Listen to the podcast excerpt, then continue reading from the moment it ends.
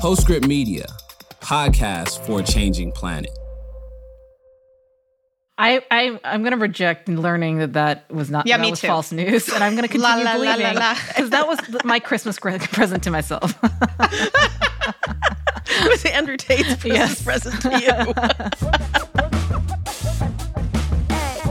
This is Hot Buttons, a show about the future of fashion and culture on a changing planet. I'm Christina Binkley. I'm a contributing writer at Vogue Business and the Wall Street Journal.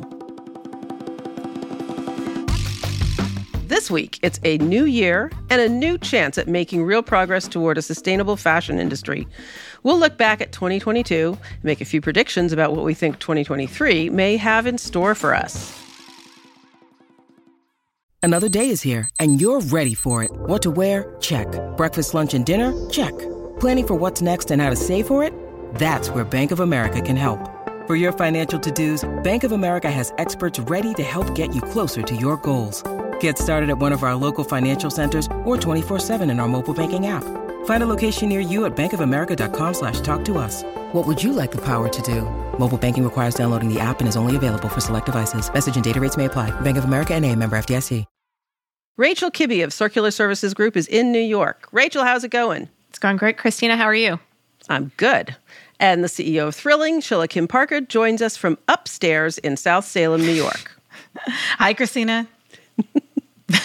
We're just going to keep tabs on your location in your in your house forever. It'll never get old. And you'll, well, maybe, but we'll Just to us. It just- to the audience, but not to, to the audience, the the new people will be like, "What are they? Talking Are they still talking about this? Yeah. Oh well. Um, you guys, I just had to talk about this. This happened last week. I mean, which seems like a million years ago, I guess. But Vivienne Westwood, R.I.P. I thought she would never die. right. She had that kind of energy and spirit where it was timeless. Yeah, absolutely. It's so what a true. loss. What a loss. What an incredible! I just can't believe. I, I, I can't think of another fashion designer that did as much to impact fashion, and yet actually, a lot of people think of her more for her activism. I think That's right. I than her design. She came, I mean, her design was almost a means for activism, or it was Yeah. a means for activism. yeah. I I knew that you know, I knew that she originally had that store in London mm-hmm. that sort of from which the punk movement sprouted, but Right. I wasn't sure I didn't know how that related to the Sex Pistols. And the Sex Pistols were it wasn't that the Sex Pistols started the store, it was that the star start, started the Sex Pistols. You know, and and the punk movement came out of that and all of her activism came out of that and it's just I don't know anyone who has influenced fashion and activism and music all at once and at the same time and like interchangeably as much as she has for her whole life. for her entire she life. adopted rap uh, ultimately you know i mean she was like into she she was just like into the whole but you know when you think of her fashion i remember one time years ago i was speaking with her partner um, um, andreas kronthaler and he mentioned i was curious because there's so much renaissance and medieval design in her clothes Yeah. that you almost don't notice all that bodice work and it made he's it, this was early on when i was writing about fashion and he sort of changed the way i saw designers motivations because he said that she get obsessed with that she was super into to haute couture and you know this handwork and really close careful work. But also he said she was she didn't like her breasts. She felt that they were too small and that she mm. wanted to enunciate them. And those bodices that's what they did. And that Yeah. sort of generated her interest in in going that direction. And i thought that's one of the reasons why i so like women's wear that's designed by women. Mm. Because there there's something very personal in it that often does solve a problem. It might be their personal problem and you might not share that issue, but Yeah. there's always something deeply personal about those designs. That's that's awesome.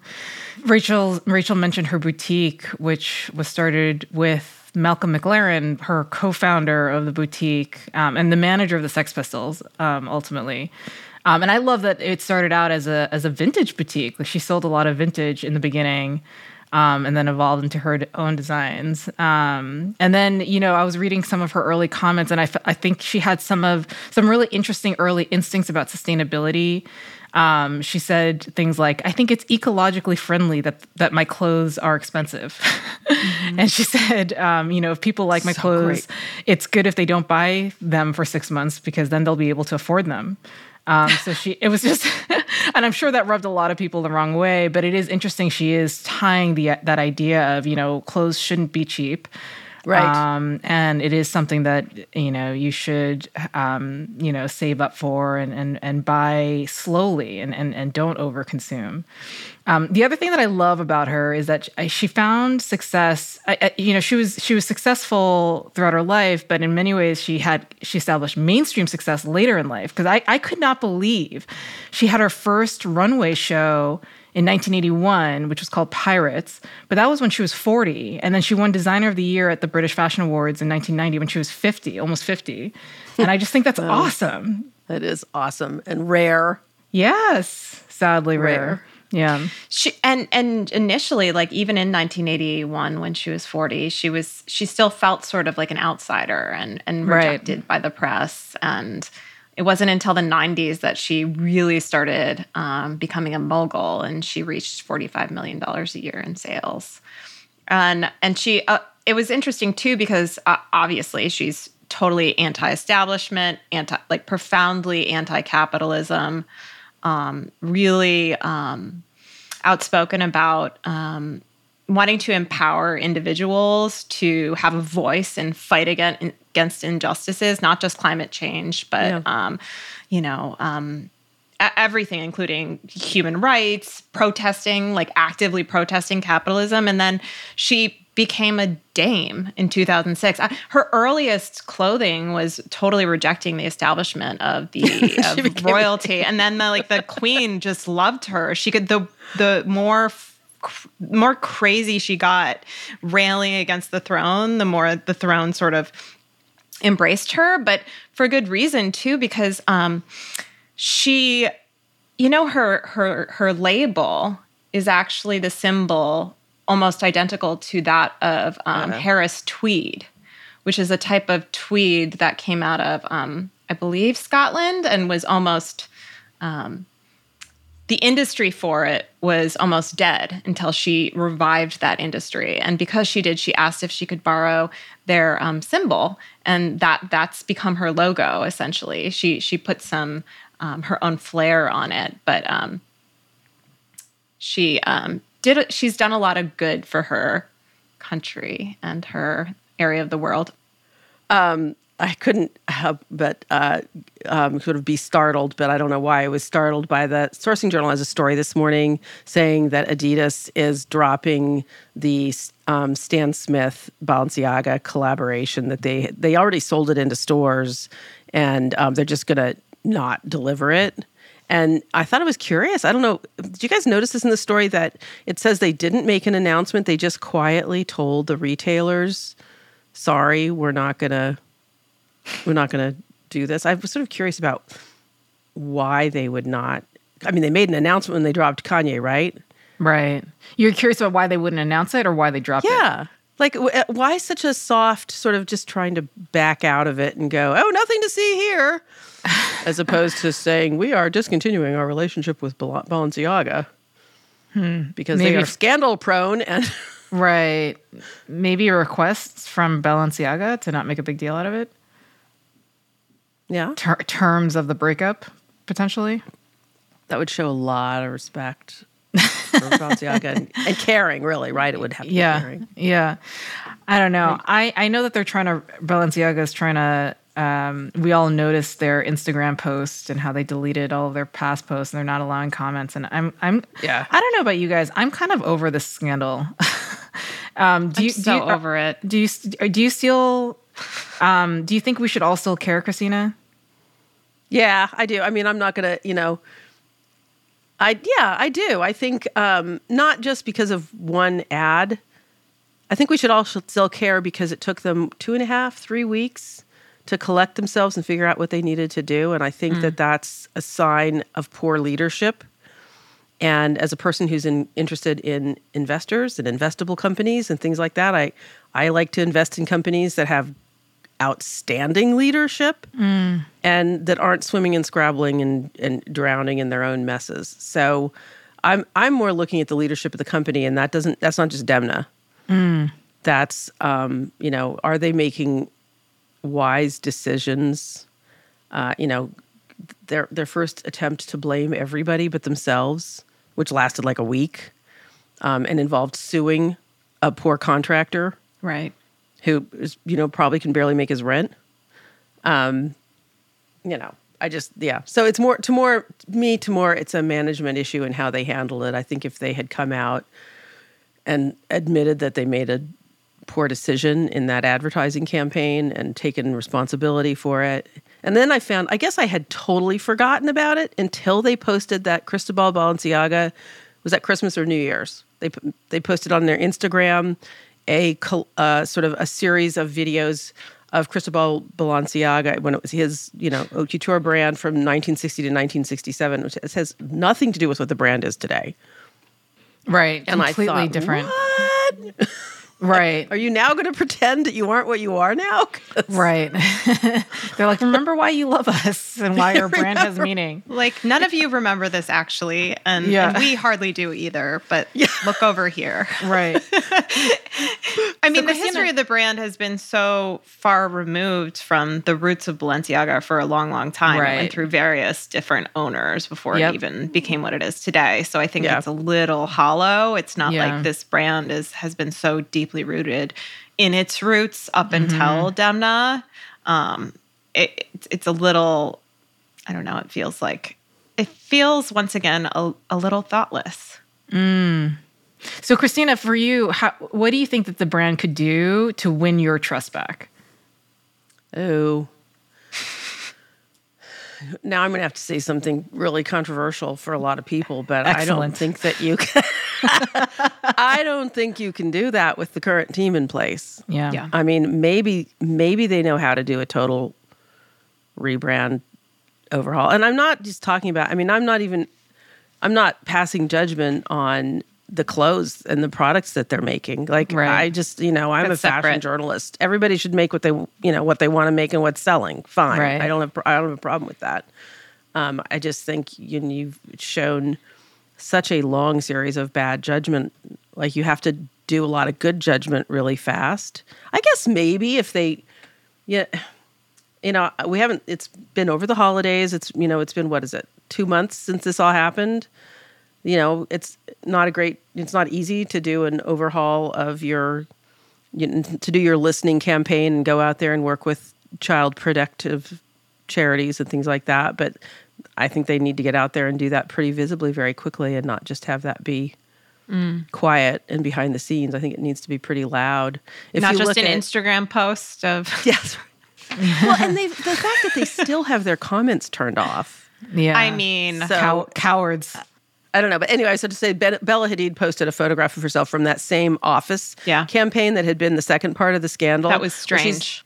Well, the comments. Did you guys look at the comments to Bella? Yes. People were just Not good. uh, oh my God, take it down. It's a pedophile brand. I mean, I mean, just really ugly, nasty accusations that tell you that the feelings are still alive. Now, that was a couple weeks ago that she posted that, but it's interesting. She has not turned her comments off. She's not. So, and the, or, nor taken the post down. So, you know, at least she stands by her. She, she has bigger cojones. Or less. she might be afraid of any contractual obligations she has to have that photo up. Um, you know, I, that's what I'm assuming. But she, She didn't. is. She could. I bet she doesn't Yeah. have contractual ob- obligation to keep the comments on. yeah. Yeah, that's true. I, as a matter of fact, I would think they would want her to take the comments. right. yeah. I mean, I don't know. That was weird. They're probably asking her, Kay, could you turn them off actually? Yeah. Turn those down a little bit. Filter those. They delete some of the worst ones. Oh my God.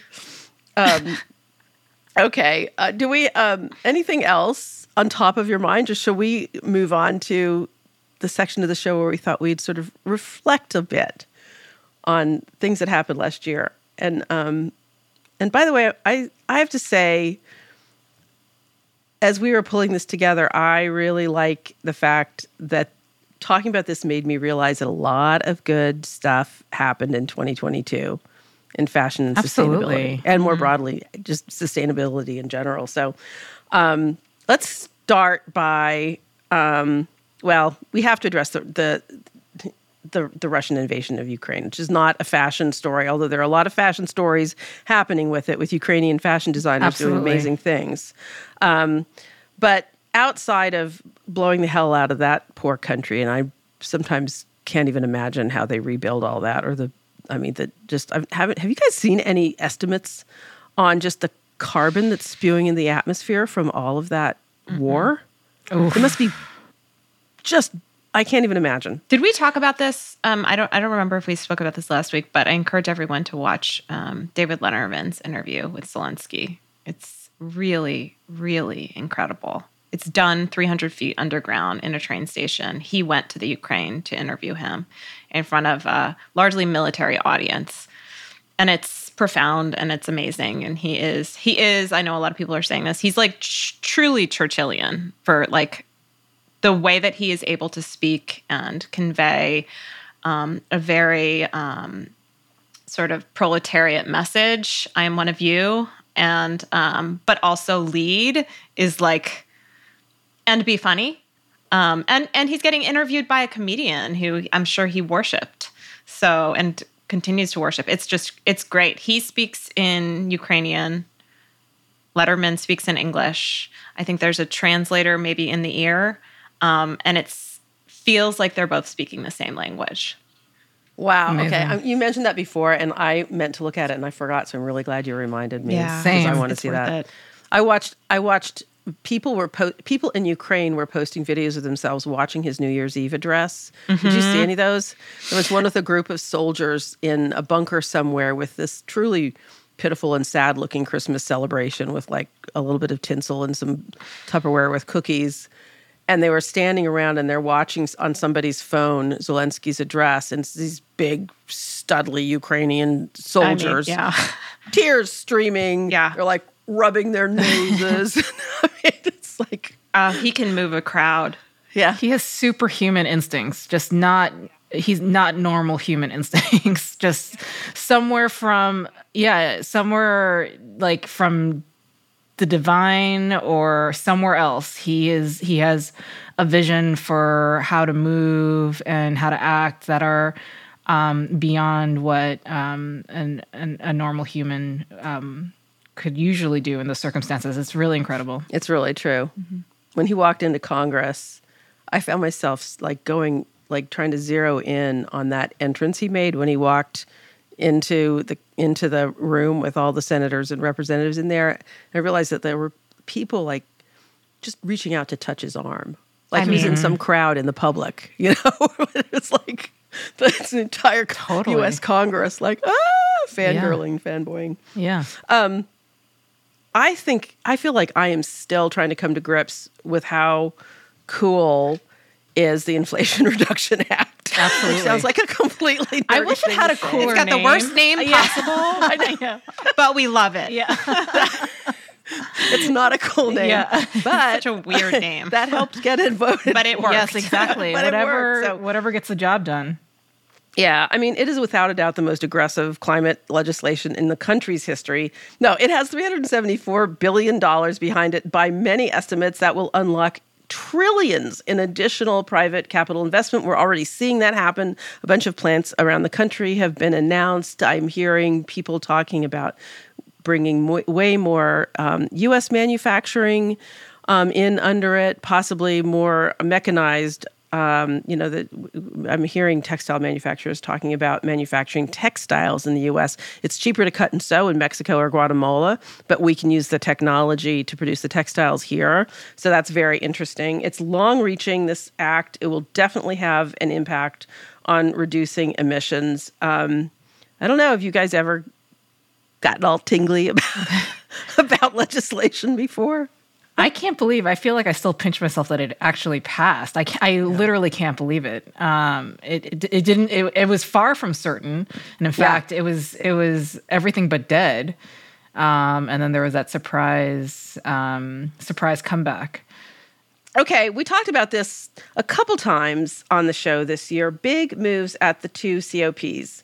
Um, we got a loss and damage commitment at COP27 in Egypt, uh, which I think was um, was like the biggest thing that happened at any COP. I mean, it wasn't really on our radar for going to be the big thing, but it turned out to be. Um, but there was an important biodiversity commitment at COP15 in Montreal.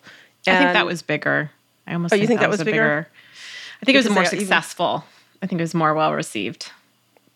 it got it got some headlines. I guess you're right. That was the one that the U.S. didn't sign on to, and I think Right. that I feel like that probably clouded my feelings about its success. I don't know. Mm-hmm. I still don't know why we didn't sign on.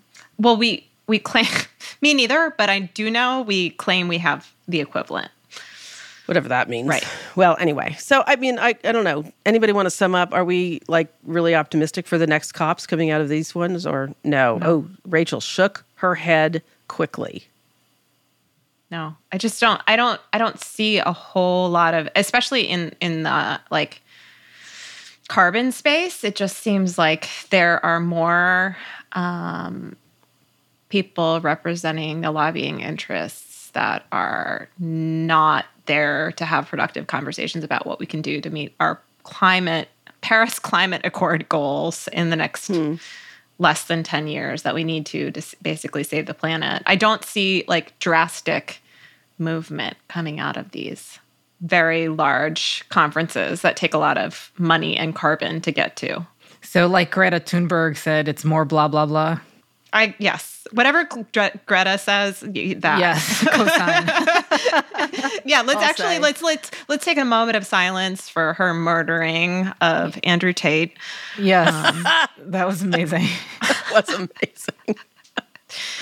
Twitter is still alive, but Andrew is not. If there's anybody on this planet that missed that, Andrew Tate is a kickboxer, is British, but he was living in Romania because he was apparently in trouble in the UK or something for uh, he calls himself a, himself a misogynist, so you can only imagine. But uh, so he proud he tweeted at Greta Thunberg um, some boasts about his huge carbon emissions for all his cars, and and asked her to let him. Uh, email her so he could tell her more and she responded let me see let me see so she was like yes please um, please tell me email me at smallpenisenergy at getalife.com Yeah. Small dick energy. Small dick energy at getalife.com. at getalife.com yeah which um And the internet rolled over and died. Yes, Yes. exactly.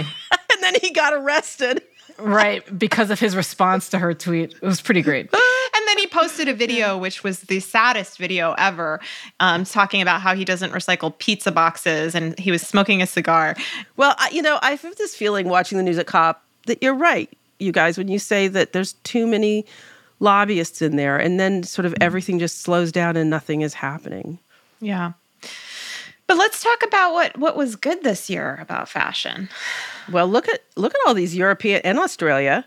I mean, Norway passed that act and started hammering fast fashion brands, and brands that are greenwash, not just fast fashion, but a lot of them that um, the ones with their greenwash. I mean, greenwashing became a super hot button issue. Yeah. I think be more so. We've been talking about greenwashing for years, Yeah. but I feel like it reached. I don't know if it's a climax because I think it's going to be more so in 2023 Yeah. but people are not having it and governments are not having it which is a really good thing to say i wish i could say that in the us but but um, the U- uk competition and markets authority launched an investigation into um, asos boohoo and george at asda scrutinizing their green claims they have a green claims code now in the uk which holds brands or you know is appearing to begin to hold brands' feet to the fire. Um, the French passed the climate and resilience law. I think that goes into effect this year, right? Some at some point. I don't know a lot about it, but it's you know again trying to hold brands' feet to their fire. The European Union passed its unfair commercial practices directive. I think that kicks in in another year. It gives brands some time, but I'm already hearing signs that um, European brands are paying attention and realizing they have to have to to uh, come to the plate. I think that's one of the reasons, frankly, why that group of Italian brands that we talked about two weeks ago are, have come together to form a coalition um, because they know they need to support. it- You know, they need each other's support to meet the demands of the EU. There's a lot. I mean, I don't know. You think I'm wrong to be No, optimistic about right. what's happening? Yeah, it, it was funny. Um, we were sharing that um, poll done by Vogue where consumers apparently are not optimistic about sustainability, right? Um, or they were they were negative about the progress made last year. Was that, that Yeah. was that the framing? yeah, negative about the progress made or or ambivalent. Um, but I actually, you know, I was thinking about this a lot, and actually, I think it's a good thing because while I disagree with them, I think it means they're interested. You And- disagree with consumers feeling negative. Yeah, I mean, having been in this for what, 15, over 15 years, I think we've made more progress ever than ever this year. I mean, and I'll, I'll name some of the things I think are indicative of that. but I think consumers are now hip to like what a mess we're in. Right. And of course, like when you stick your head out, uh, you know, out of the sand and see what a mess we're in, you're like, oh my God, this is awful. Like, fix it. Yeah. Um, but, um, there's so many complexities to it as as you know that's why we have this whole podcast dedicated. And uh, and and so um parsing out those complexities and understanding what is progress what's not um is is very confusing. And there's they're also seeing all this um like there's legislative action being taken um, by consumers and um, uh, uh, you know against brands for greenwashing. And so that is um, you know putting a um, microphone where there wasn't um, in a more significant way uh, and drawing more people into the fold uh, uh, to understand sort of the uh, the crimes against the environment our industry commits but that said um, I think the industry is like finally facing its demons in, in a um, way that we haven't before. I mean, for years and years, we would have conferences where we would say, This is a problem. We need, th- there are key indicators that this is a problem. We need to discover the levers to pull to solve for this problem. And that was, that happened for like a decade, like that kind of talk. And it was Wow. exhausting. But Good now, on you that you kept going.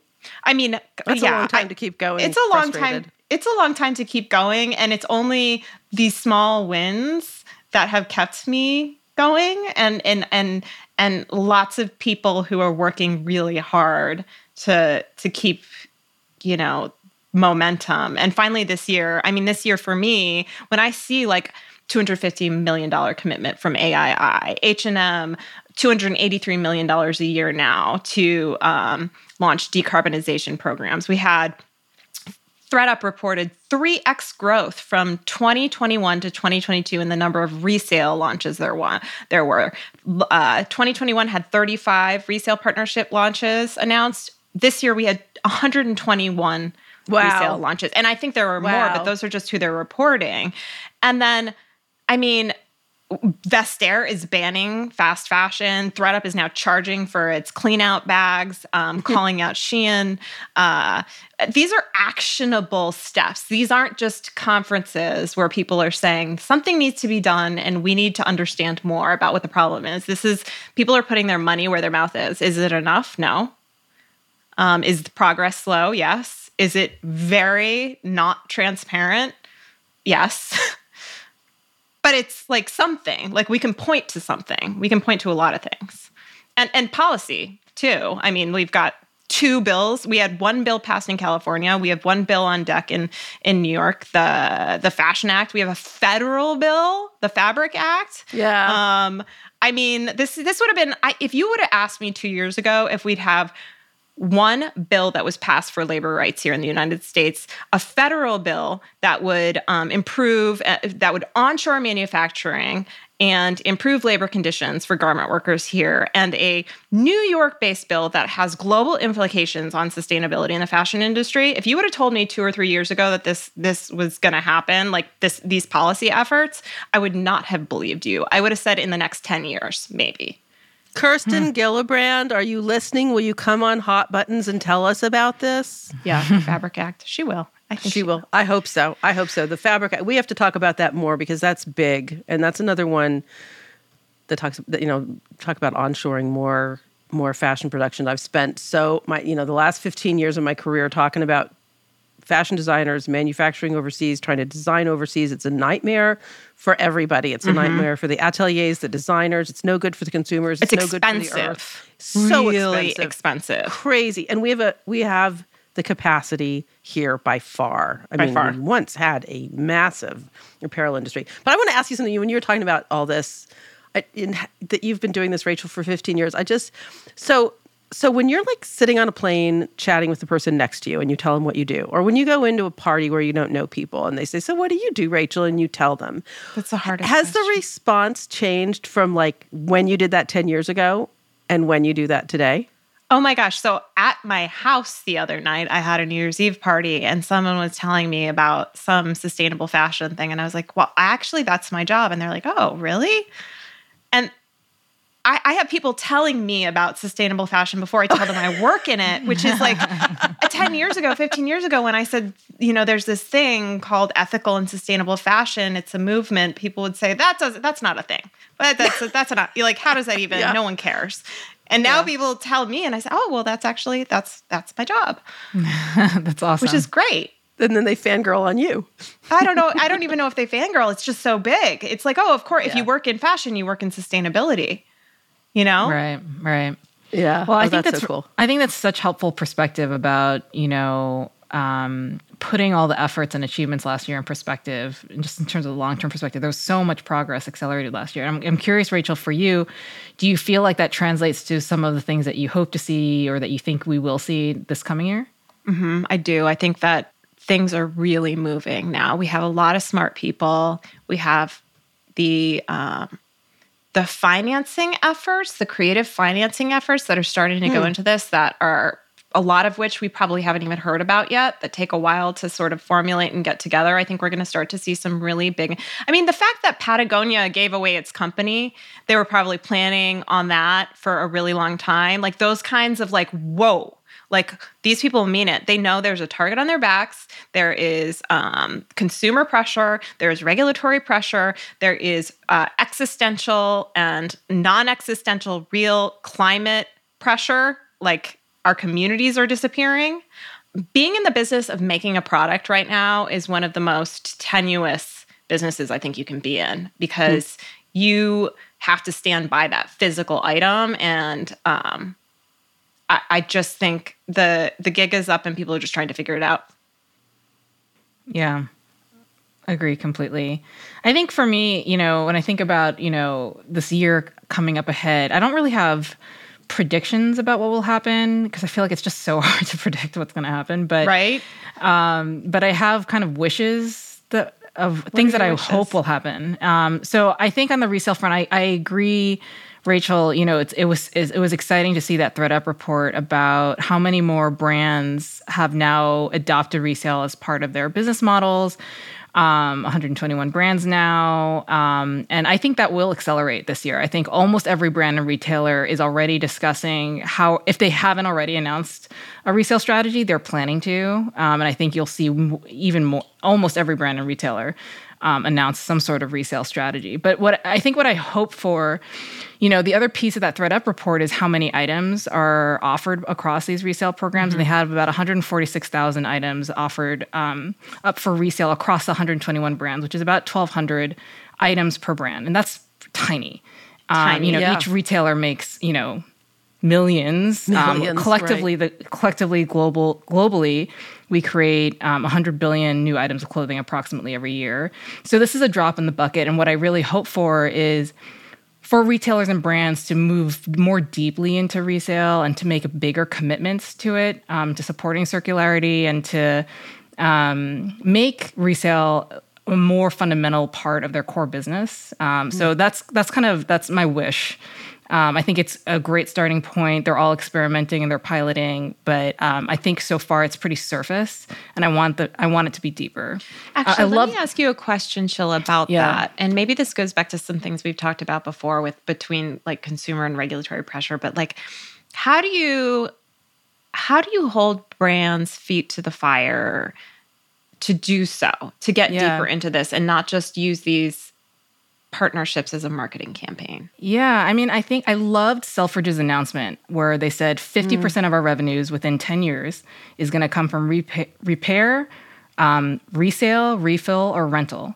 And I think you really just need to, from the top, make mm-hmm. a commit. I, I, think that it's as simple as that. From the top, yeah. it has to be a commitment that um, that a core percentage, and it has to be a top line um, uh, revenue goal, is going to mm-hmm. come from this program, and then you figure it out, and then you work mm-hmm. with you know your lieutenants, and you figure out. There's a lot of operational logistical complexity, complexity as Rachel knows really well, um, but I think that you have to make a commitment like that from the top, from the board, and from the C-suite, um, and then the rest of the organization has to figure out the logistics mm-hmm. to support it.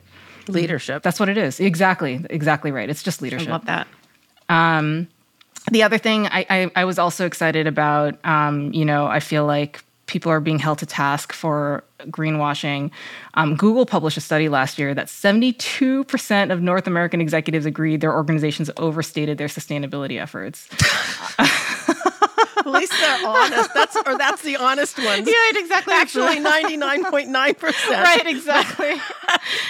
And then I mean that goes back to the whole thing. You know, I what I didn't say when I was giving my little optimism speech is like it's also we have to or someone i mean the public can't be totally accountable for this but there has to be accountability in commitments. Yeah. You know there are there have been a lot of big commitments but then what Exactly right. So yeah, so I I I think words will continue to matter this year, and um, and I agree with you, Christina. It wasn't the climax last year. I think um, that's still yet to come in terms of accountability for greenwashing, but I think that just continues to accelerate.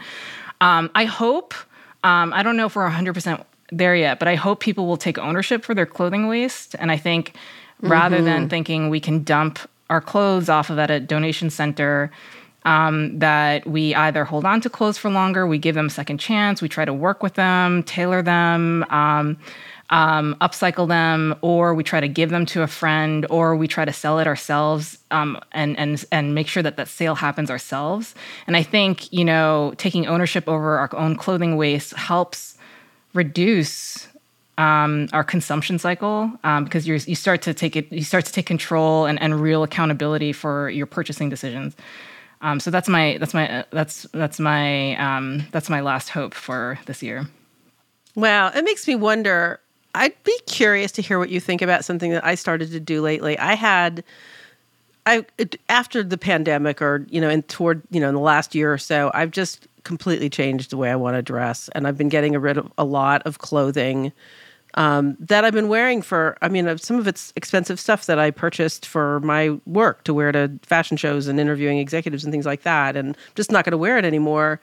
And I did, I had the RealReal come over several times and I, you know, I sold a bunch of stuff that they were willing to take, but there was a lot of stuff that they weren't. And I was thinking, oh, I should do Poshmark or this. And I finally thought, poor Goodwill, they're awash in fast fashion. I should yeah. give them this stuff. I know I could make some money selling it, but it's a huge hassle to do that.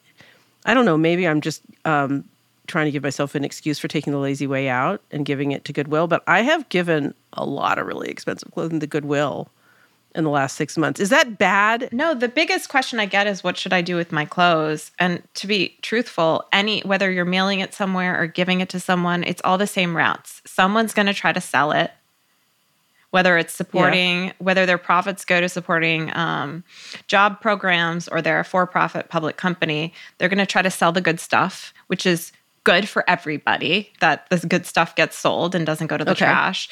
Okay. But then the stuff that's not great is either going to be turned into rags and or exported to other countries and um and some of the good stuff will too. And um whatever can't be sold is is is someone's trash generally. Some of it yeah. will be downcycled but we don't have recycling yet really at the scale we'll need and that's the answer. So whatever is most easy for you and for your life try not to throw it in the trash. Try to give it another life. Try to get some okay. money for it if that benefits you but don't be don't feel bad if you're sending it to thredup or giving it to goodwill or sending it wherever because the routes for everyone is pretty much exactly the same Okay, so it's not it's not a bad thing. I mean, I'm, trying. I'm I don't have a lot of fast fashion to give away, but um, by the way, I also give to Out of the Closet. I don't want to just say Goodwill because those are my yeah. two. Is that like a dress for success? No, it's, Out it's of- similar to Goodwill, but it's it's supporting um, LGBTQIA, Oh. right? Yeah. Causes. Yeah. Yeah. Yeah, and they have good, and they do. I mean, honestly, and I, I do it because of that, but also they're actually really well run. So is Goodwill. I mean, they're two. Um, I think they do a good job with having locations and merchandising them and things like that. I have no idea how they decide what they sell and what they don't sell. I mean, I do worry about because we read so much about that they get more than they can deal with, and that they're having to sell things off to rag sellers and whatnot. I'm going to make a slightly nuanced um, addition to kind of what Rachel said, which is Okay. I don't know if, you know, I've definitely engaged in dumping bags of clothes at Goodwill. And I think donating high quality clothes to Goodwill is always great because they're currently awash in very low quality clothes.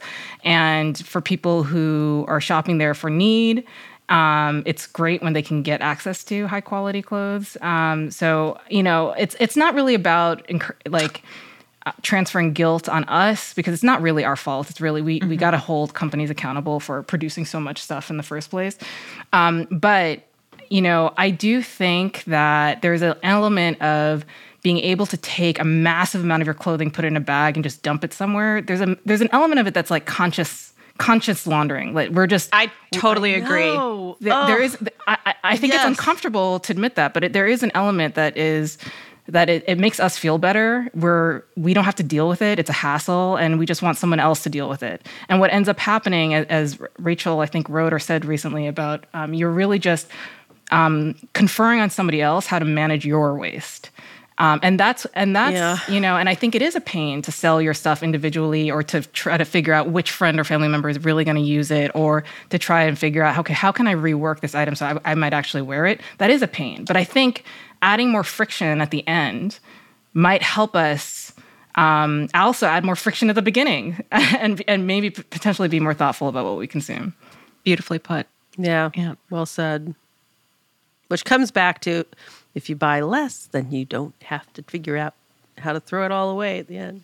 right exactly And your friends will want it more if you don't want it. you know, it's just more valuable, like in the, or you'll be able Buy to sell it. stuff. That's true. So I thought this was interesting. Pinterest put out a, a, uh, uh, a predictions for for this upcoming year, and they said for the last three years, their predictive trend report, eighty percent of their predictions came true, which I was shocked by. What? I know. I thought that was really. I've never predicted it.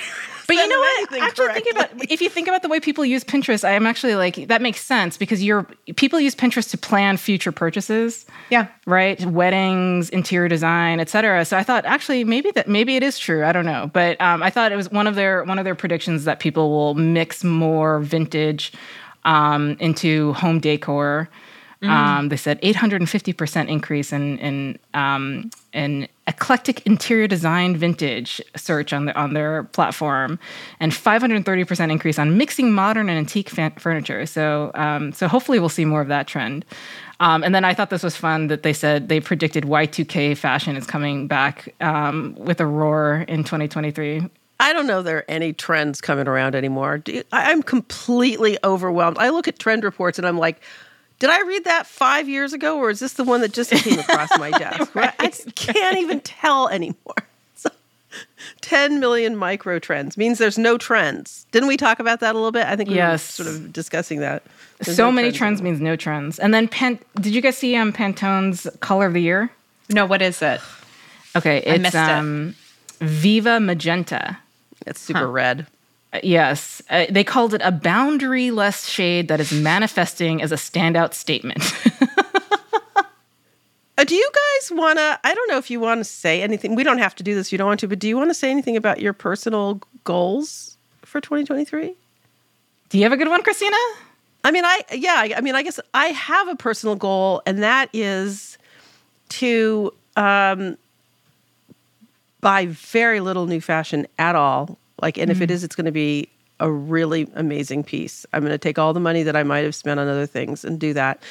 So that's part of it. But also, I realized that um, I have a husband and two children that I've also been shopping for for years, and um, and I want to instill in some of them some of the sort of the lessons that I've internalized out of talking to the two of you for the last six months, nine months, however long it's been, long not not long enough, but I've enjoyed and I've learned so much from the two of you, and um, I want to spread it in my family. I don't want to be proselytizing on sidewalks about it because that'd be weird.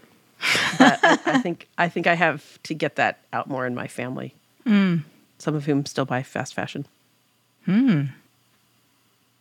Mine were more um, were not kind of uh, related to the topics of this podcast. My my personal ones are about.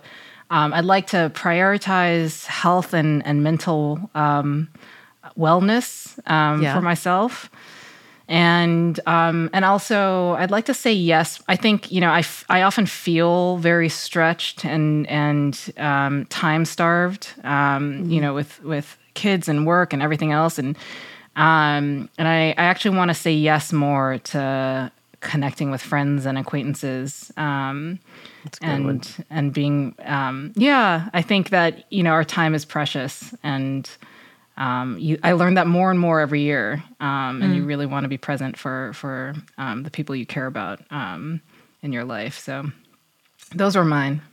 That's a Oh, good those one. are beautiful. I think mine is I want to work more um, efficiently. Like, I want to focus on the growth of my business so that I have time to have a work life balance. I've spent a lot of years kind of very busy, very surviving. And um, I think I've gotten to a place uh, where I'm really excited about the work I'm doing the podcast, the policy work. I have some great clients. And I'm thinking about what I would like that to look like as it gets, um, as it grows. Um, and what do I want to what that would enable for my outside life because I am 100% a workaholic and um and it doesn't work for me anymore. Like it just I think to your point Shilla, like life is so short, especially as you get into your um 40s, you've got all these babies being born and you have a lot of people getting sick and passing away and it really gives you this like window of um it, there's just like a few years we have to like Yeah. you know, do the things that we love with the people we love. And a lot of times it's not work. And I think that when you think about sustainability is is the most sustainable thing you can do in your life. Right. Um, Yeah. you know, ha- ha- be a full full human, which is hard when you work in our industry. It, fashion is cutthroat and and nonstop. Sustainability is the same, maybe worse. And um, you live in New York, and you can get trapped in the rat race. And to what end? I mean, it has to be.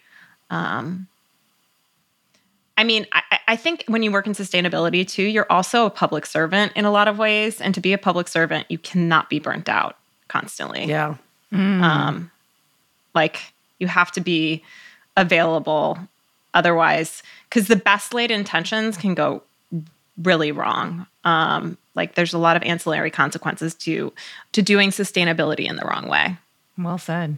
It sounds like you guys are. I- I don't want to use the term quiet quitting because it's not at all what you guys are doing, but um, but stepping back and balancing.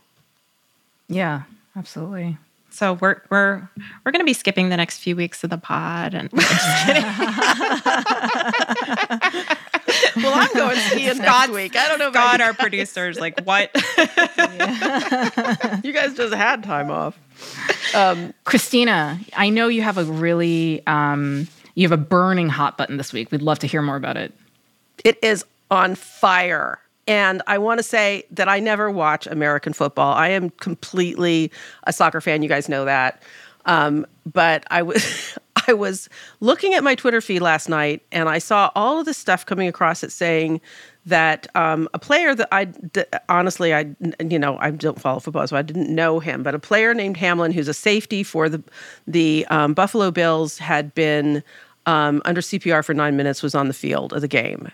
And I walked out of the room and I said to my husband, Have you ever heard of this guy and what's going on? And my husband was like, What? And turns on the TV. And we then watched like two hours of what is like a horror show of this game with with a you know the Hamlin tried to tackle he's he's he's a defensive player. He tried to tackle an offensive player um, in uh, in Cincinnati, the Bengals, and apparently it looks like he, at the very moment of when they impacted the guy's ch- chest or helmet hit Hamlin's um, chest and caused a heart attack, and he died on the field. And they brought him back. He's now in the hospital, um, and uh, last we've heard, he's on a ventilator.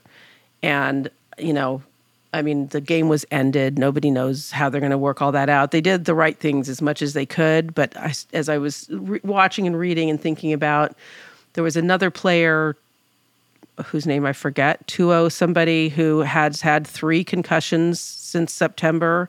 Um, the second one that he had two months ago, he went down. He'd been he'd been cleared to play. He went down and went into this thing that's called um, fencing, uh, fencing maneuver or something, where his brain caused his hands to go up like this and in these weird like splayed things apparently when you have severe brain damage your hands will freeze like this. So he's on the football field like mm. this. And they cleared him to play two weeks ago mm. and he landed again and got a third concussion. What what is is this some sort of gladiator thing? i mean i know i'm not the first to say this but it's very frustrating to me that we have a culture that is supporting people being injured It's awful. and killed potentially It sounded So, like they didn't make the right decision for uh, too long. Um, in, in the game that you were referencing from last night, it sounded like I, I didn't f- watch it, and I, um, I but I followed on on social media what was happening. But it sounded like it was it was a little bit too long that they delayed, and they actually tried to restart the game until the players and the coaches the players said- refused. Yeah, they said absolutely not. And I, you know, um, it, it's Yeah. it's wild to me that um, I I definitely wouldn't let my sons play. Absolutely not. Um, and um, it's it's it's hard for me to imagine people putting profits over um, people's health and lives. But here we are. Yeah, they seem to be encouraging these guys. I mean, people were saying that the the other player, the offensive player for Cincinnati, was feeling terrible and about this. And you, I've now looked at the at the replay of what happened a billion times, and no, I mean they both did what they're supposed to do. You know, was an one was trying to gain a few jo- few yards as an offensive player, and the other was trying to tackle him. It didn't look that crazy what happened.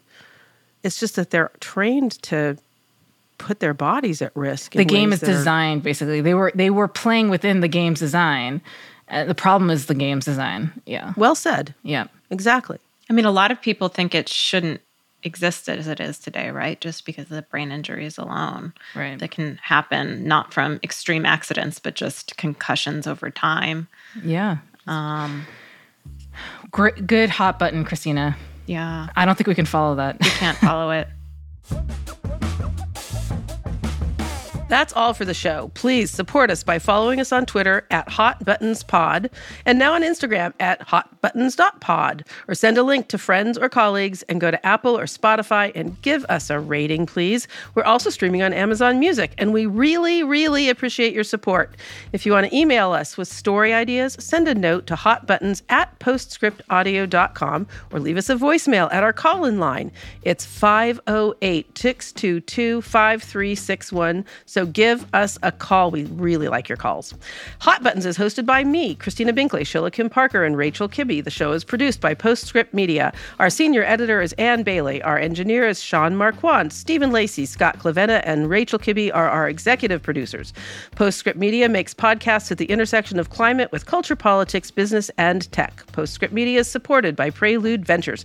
Prelude is a venture capital firm focused on climate solutions across energy, food, agriculture, transportation, logistics, and advanced materials. Thanks for joining us. We'll catch up with you next week, and Happy New Year. I have to say, mentioning Trump, did you guys see he called a press conference and invited all the press to Mar a Lago last week? And um, the photograph of him and Melania standing in front of the press that came looked like two people from OWN. Really? Like that was it. Yeah. Um, It looks like what? They looked, nobody showed up.